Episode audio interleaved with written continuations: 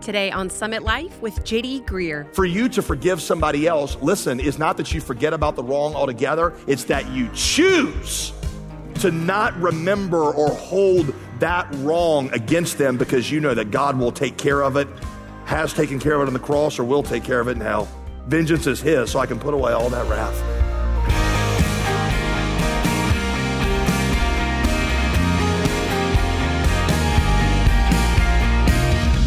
Welcome to Summit Life with Pastor JD Greear. I'm your host, Molly Vidovich, and we're so glad that you joined us today. You know what? I love weddings. Young couples plan their weddings with so much excitement, anticipating the living happily ever after, just like the fairy tales promise. But to be a good couple doesn't actually mean that you never fight with your spouse. Good couples have learned to fight fairly and with a God honoring end goal in mind. Today, we're learning how to resolve conflict, and not just in marriage, but in all of our relationships. This is an issue that touches the life of everyone in one way or another. Now, if you missed any of the messages in this study called First Love, be sure to catch up right away at jdgreear.com. But right now, let's join Pastor JD in a message he titled Fighting Jesus Style. We are in our fourth week of a series that we are calling First Love, and we are studying the New Testament's classic passage on romance and relationships, Ephesians 5, verses 21 through 32. So if you have a Bible, I'd invite you to take it out and open it to that passage now. Ephesians 5, 21 through 32 is specifically about marriage and singleness, but I've showed you that Paul shows that these things are really just windows into our relationship with God and windows into our own hearts. So the things that we're learning out of this are going to apply to us, whatever marital status we are in at the moment. Now, I hope that some of you married people had fun doing what I asked you to do last week. Uh, if you remember, I told you it's a way of developing your friendship to ask your, tell your spouse every day this week one thing that happened to you and how you felt about it.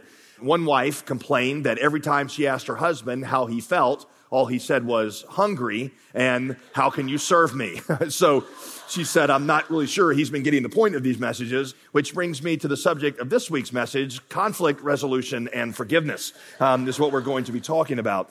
Um, conflict happens in all of our relationships, but especially in marriage.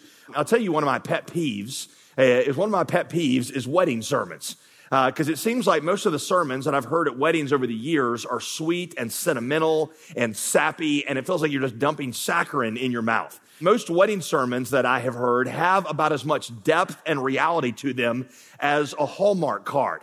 If you have been married, you know that actual marriage is anything but sweet and sentimental. On the one hand, it is this glorious burning joy that is better than you ever thought it could be. On the other hand, it is, it's hard. It is harder than anything you ever encounter or ever realize. It is blood, sweat, and tears. It is almost anything and everything except for sweet. Uh, many married people on many a night go to bed after a hard day of marriage. And about the only part of this Ephesians 5 passage that, that they can remember is the verse, this is all a profound mystery. So I know, I know, but we're going to talk about conflict and what it really looks like in all relationships, one of which is marriage. So let me just dispel a myth right here from the beginning. Good couples are not couples who don't fight. Good couples are couples who have learned to fight fairly, to fight Christianly. And just in case you are one of those starry eyed engaged couples who are like, oh, we never fight. Uh, Veronica and I were like that when we were engaged. oh, how fun it is to be young, naive, and stupid. Um, you have a lot of wonderful things to learn in the days to come. Uh, you just can't be married to another sinner without there being conflict. And the closer you are in any relationship, the more the conflict comes to the surface. Listen to this. The problems that split up most marriages are not usually some special class of problems. The problems that split up most marriages are usually generic problems that are present in every marriage. But what happens is that one or the other of the partners doesn't know how to handle conflict well, and they don't know how to keep minor problems from becoming major problems. So the problems that split up their marriage are not problems in their marriage per se, but problems in them. That's why I told you the first week there are really no married people issues. There are individual people issues that just get brought out in marriage. And I, told you some of you don't want to admit that because it's really convenient for you to blame your spouse for all the problems that you're having. And I realize that your spouse is probably causing some of the problems, but what you've got to see is that, that these are individual people issues that just come out in marriage. So we're going to look at two passages in Ephesians about conflict. The first one relates specifically to conflict in marriage, but the second one re- relates to conflict in the church. Because in either case, the sources of conflict are the same and the solutions are the same. So Ephesians chapter 5, verse 25, if you've got it there yet, Ephesians 5, 25. Let's go through the middle three verses of this passage. Husbands, he says, love your wives as Christ loved the church and gave himself up for her that he might sanctify her. If you underline stuff in your Bible, underline the word sanctify. Sanctify her, having cleansed her by the washing of water with the word, so that he might present the church to himself in splendor, without spot or wrinkle or any such thing, that she might be holy and without blemish. Paul, in the space of these two or three verses, shows you both God's goal for marriage and then the means that God has for achieving that goal. The goal is our sanctification. That's why I had you underline that word. That's just a big kind of fancy word that means to make something holy. To sanctify your spouse, for you to be sanctified is to become holy, more like God. The pattern, the means for achieving that goal is the cross. The cross, think about it. The cross was about our conflict with God. We had irreconcilable differences with God, and the cross is what God did to resolve those irreconcilable differences. That's how we must learn, Paul says, to respond in our marriages. So if you want to understand why conflict is there in your relationships, if you want to understand what God's purpose is in that conflict, and if you want to understand what you are to be doing about that conflict, then you got to understand this principle. And that is this, that one of God's primary goals in marriage is not just making you happy through a suitable marriage partner. It's making you holy by teaching you to wash the feet of another sinner. That's why I told you, I know that some of you who are married feel like you married the wrong person. And what I'm telling you is quite the contrary. Because in one sense, you always marry the wrong person. You never marry a perfect person. The right person becomes the wrong person, and that's God's purpose. Because God's purpose in marriage, hear this, is not just to make you happy by giving you a suitable marriage partner. It's to make you holy by teaching you to wash the feet of another sinner who has hurt you and disappointed you and betrayed you the way that you have, have done to Jesus. And in becoming like Jesus and learning to love and forgive like Jesus, you become holy. Now, let's go backwards in Ephesians. Flip back one chapter. If you got your iPad, skim back one finger swipe to, uh, to Ephesians 4, because Paul, He's going to go into more detail in this passage about where conflict comes from and how you are to resolve it. But what you're going to see is the exact same principle at work, exact same principle, because whether it's conflict in relationships at work, your friendships, or in marriage, it's all the same. All right. I'm going to give you three commands or highlight three commands in Ephesians 4 about how to fight. Now, you probably never heard a sermon on how Jesus fights and how you can fight like Jesus that's what we're going to talk about. It's how Jesus fights and how you can fight like him. And I'm going to end by giving you some really practical steps for ways to put this um, into practice. Um, Ephesians 4, verse 25. This is such a great passage. I'm telling you, it really is. Um, yeah, I, David Powlison, one of my favorite Christian counselors, says that in a pinch, you can do all of your counseling out of the book of Ephesians. And one of the reasons is because of passages like this one. Verse 25, therefore, Having put away all falsehood, let each one of you speak the truth with his neighbor, for we are members of one another. Now, that's a reference back to the body, right? And up until now, when we talked about the body as a metaphor, we talked about it in relationship to marriage. The husband and wife become one body. But now when he talks about the body, what's he talking about? He's talking about the church, right? So the context of Ephesians 4 is the church. The church is a body, the way that husband and wife in many ways become one body. Verse 26, be angry and do not sin. Do not let the sun go down in your anger and give no opportunity to the devil. Let no corrupting talk come out of your mouths, but only such as is good for building up as fits the occasion, that it may give grace to those who hear. Let all bitterness and wrath and anger and clamor and slander be put away from you along with all malice. All right. Command number one. If you underline stuff, underline be angry and do not sin. Jump down to verse 31. Put away all bitterness and wrath and anger and clamor and slander and malice. And put a little one beside that because that's your first command. Notice that Paul did not tell you never to get angry. In fact, in one way, he commanded you sometimes to be angry. That's an imperative. Be angry. But he said that when you get angry, don't sin. Well, how, what's that mean? Well, he defines it for you in verse 31. To be angry without sin is to be angry without bitterness, wrath, anger there should really be translated rage in that verse, clamor and slander. I know what are those things? What are those things and where do they come from? Those things are when an irritation or when anger has taken on a deep burning quality.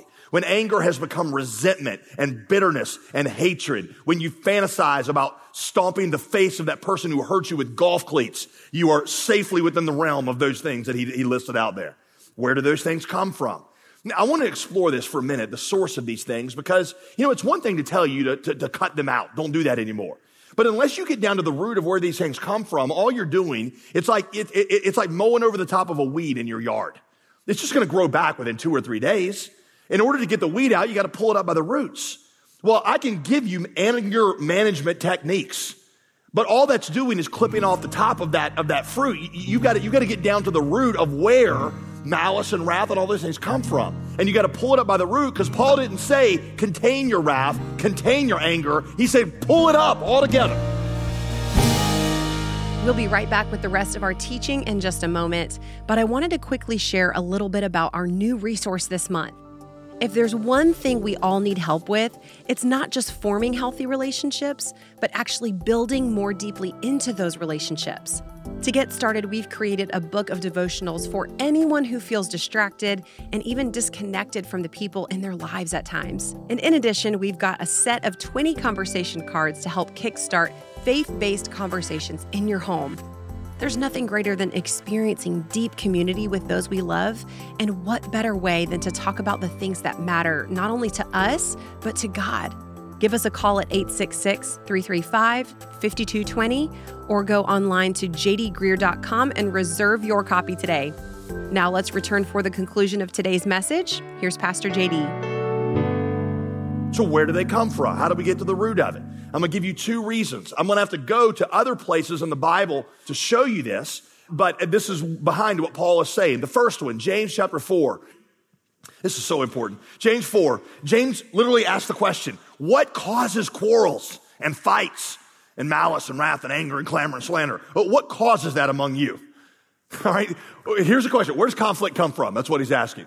If I were to ask you if you were married to turn to the other person and identify the source of your conflict, that would be dangerous, right? Because many of you would have one word as an answer for where your conflict comes from. And you would say, you. You were the source of my conflict. You are the source of my rage. And James says, uh, think a little deeper. Think deeper. Is it not this? That your passions are at war within you? You see, you desire and you do not have, so you murder. You covet and you cannot obtain, so you fight and you quarrel. Yet you do not have because you do not ask. The reason that we have conflict, to get right down to it, the reason we have conflict is I am not getting what I want. And the reason my anger is directed at you is because somehow you are keeping me from what I want, or you are not giving me what I want and I deserve. That's why my anger is directed toward, uh, toward you. I've got this series of things. And when you are not giving them to me, then I want to murder you. And some of you are like, yeah, now you're talking about my marriage, you know? Um, by the way, James, you notice is writing to church people, not to prisoners. So when he says murder, he's not meaning just literal murder. He's also meaning metaphorically that you're keeping me from what I want. I want to despise you. I despise you. It's what Paul calls malice, bitterness, wrath, anger, and clamor.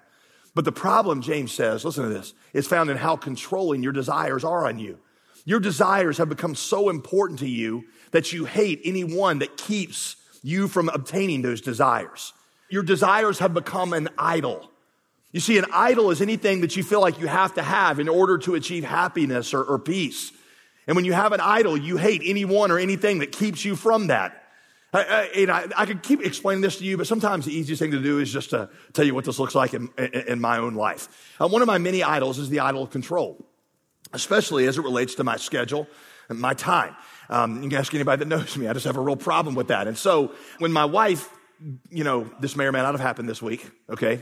I can neither confirm nor deny. Um, when my wife uh, comes home 25 minutes late after what she has told me she will be home, I find myself literally at the table about to lose my mind. I am enraged because she has gotten in the way of me controlling my schedule and my time. And now I can't do between three and five what I had clearly planned to do between three and five. Now, truth be told, a little anger is probably appropriate in that situation, especially if she didn't call or, you know, she didn't keep her word. But it's gone beyond that for me. It has gone to wrath and malice and, and, and rage because she has gotten to the core of something that I want and I feel like I deserve. And so I, I'm angry at her about that. Now, you could switch out the idol with any number of things. Your, your partner is not giving you the respect that you feel like you deserve the respect that you want. And so you rage at them. You're not getting the tenderness or the affection from your spouse. You're not getting the recognition from a boss. You are not getting from your spouse the sexual fulfillment that you feel like that, that, that is owed to you. And so what do you do? You rage at them because I have this desire and you're not giving it to me. And so I hate you for that. Nothing in you, listen, nothing in you is supposed to be so important to you that it produces malice, wrath, or hatred when you miss out on it. Now, whenever you see those emotions, they all point to the fact that something in your life has become an idol. They are what I've described to you before, like smoke from a fire, that you could trace the trail of the smoke back down to the fire at the altar that you're worshiping at. They're, they're like overreaction alarms. Write this down. What is it that I want bad enough that I'm willing to yell at, tune out, abuse, or neglect to get? What is it that I want and demand so badly that I'm willing to yell at, tune out, abuse, or neglect to get? That's an idol. Where are you bitter at your spouse? Where are you bitter at your spouse? Now, truth is, they might be at fault, but the rage and the bitterness point toward a deeper problem in you. What you should do about those passions, James says, look at verse three, is you should pray about them. You should pray about them. You have not because you ask not. In other words, you should trust God with these things and you should leave them to Him. A verse that I've memorized to help me in situations like this, Isaiah 26, 2 and 3. I will keep him, God says, in perfect peace whose mind is stayed upon me or is fixed upon me. So I know that whenever I'm not in perfect peace, that is a little signal to me that my mind is not fixed upon God. When I'm enraged, when, when, when I have bitterness, it, it, the problem, yes, someone may have disappointed or hurt me, but it points back to an idolatry problem in me because these things are indicating my lack of perfect peace is indicating that something has become too important to me and has replaced the role of God in my life. So where do these things come from? If you hadn't written this down yet, put letter A, desires that have become idolatrous. That's where malice and rage and all those things come from. Here's letter B. Here's the second reason. When you take upon yourself the responsibility for vengeance. When you take upon yourself the responsibility for vengeance, let me um, describe it like this. God put inside of you this little tuning fork called a sense of justice. And whenever something is unjust, it goes off and you've got to see it resolved. That's why we love revenge movies because, you know, it's being resolved. And especially if the injustice is directed toward you, you, you just feel like you're not at peace until justice has been, has been served, right? It's like, it's like something that's got to, to resolve. And when you are repaying somebody for the injustice they did to you, you feel in that moment nigh unto deity. I mean, you feel the authority of God repaying justice where justice needs to be, to be repaid, which is what makes what Paul says in Romans 12 verse 19 so very important in getting rid of malice. Do not ever take revenge, my friends not in the big things, not in the small things. Never take revenge, my friends, but leave room for God's wrath. Because it is written, it is mine always to avenge. I will always repay, says the Lord. Paul says, look, justice will be served. And because justice will be served, you can leave room for the wrath of God and means you never have to take upon yourself the responsibility to vindicate the wrong that was done to you. You know, one of the things I've realized is some of you will hear this as over the top, but let me just say it like this. I realize that every single wrong that has ever been done to me, every single wrong that has ever been done to me will be repaid in one of two places. It will either be paid for by Jesus on the cross or it will be repaid by that person in hell. Therefore, I do not have to take upon myself the responsibility to right any wrong because God is going to take all the vengeance that is necessary. It's either going to suffer, Jesus suffered for it, or the person's going to suffer for it. And the point is, I don't have to take it as my responsibility anymore. That releases me from all that malice and wrath and rage because it's just, I don't need to have it anymore. Miroslav Volf, who was a Croatian refugee, his family was murdered um, as a part of that, that situation. When he got here, he was a Christian. When he got here, he said, he said, I was shocked to hear in the United States all these theological liberals say that if you believed in a God of judgment and justice, that you would become a judgmental, violent person. He said the only kind of people who would make a statement like that are theological liberals who never actually suffered any injustice.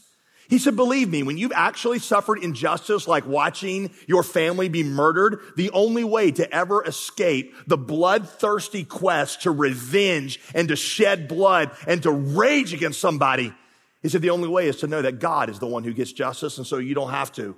He said, it is because I believe in a God of justice that I developed the capacity to forgive those who had murdered my family because I know that God will take care of that. And he says that frees me from that responsibility. And therefore, I don't have to take vengeance because it's not mine. You know, I hear people say sometimes, like, well, you should just forgive and forget in your marriage. And I understand kind of what they mean, but I mean, let's be honest. When you've really been hurt, you can't forgive and forget. At least you can't forget, right? I mean, be honest. If somebody has really hurt you, you can't just be like, oh, I don't remember that anymore. It's too painful. Here's what I say. Uh, don't throw rocks at me. Let me finish this. God doesn't forgive and forget. You're like, what? God is, you know, we use the word omniscient, which means he's all knowing. There's no day that God looks back on and is like, doggone, I cannot remember what happened on that day. He doesn't forget anything. When God, when we say God forgives and forgets, what we mean is that God chooses not to remember or to hold that against us because Jesus has paid for it on the cross. For you to forgive somebody else, listen, is not that you forget about the wrong altogether. It's that you choose to not remember or hold that wrong against them because you know that God will take care of it, has taken care of it on the cross, or will take care of it in hell. Vengeance is His, so I can put away all that wrath. You see where Paul says back in Ephesians 4, don't let the sun go down on your wrath, give no opportunity to the devil. You see, when you hold a desire for vengeance, watch this you are actually opening the door for Satan to enter your heart because you are doing the same thing Satan did that made Satan Satan. You know how Satan became Satan and Satan wanted to be God. When you were taking a role of vengeance on yourself, you are wanting to play God and actually give vengeance. And what that is happening is that is corrupting and destroying you. And many of you are right there. You got bitterness in your heart toward a spouse, toward a fiance, toward an ex boyfriend, a girlfriend, an ex spouse. And you know, I've heard this before that holding unforgiveness and bitterness in your heart is like trying to repay another person by drinking poison yourself. You have got to let that go. You have got to say, This is an issue between me and God, and you have got to forgive because vengeance doesn't belong to you. And you have to separate yourself from that, it belongs to Him.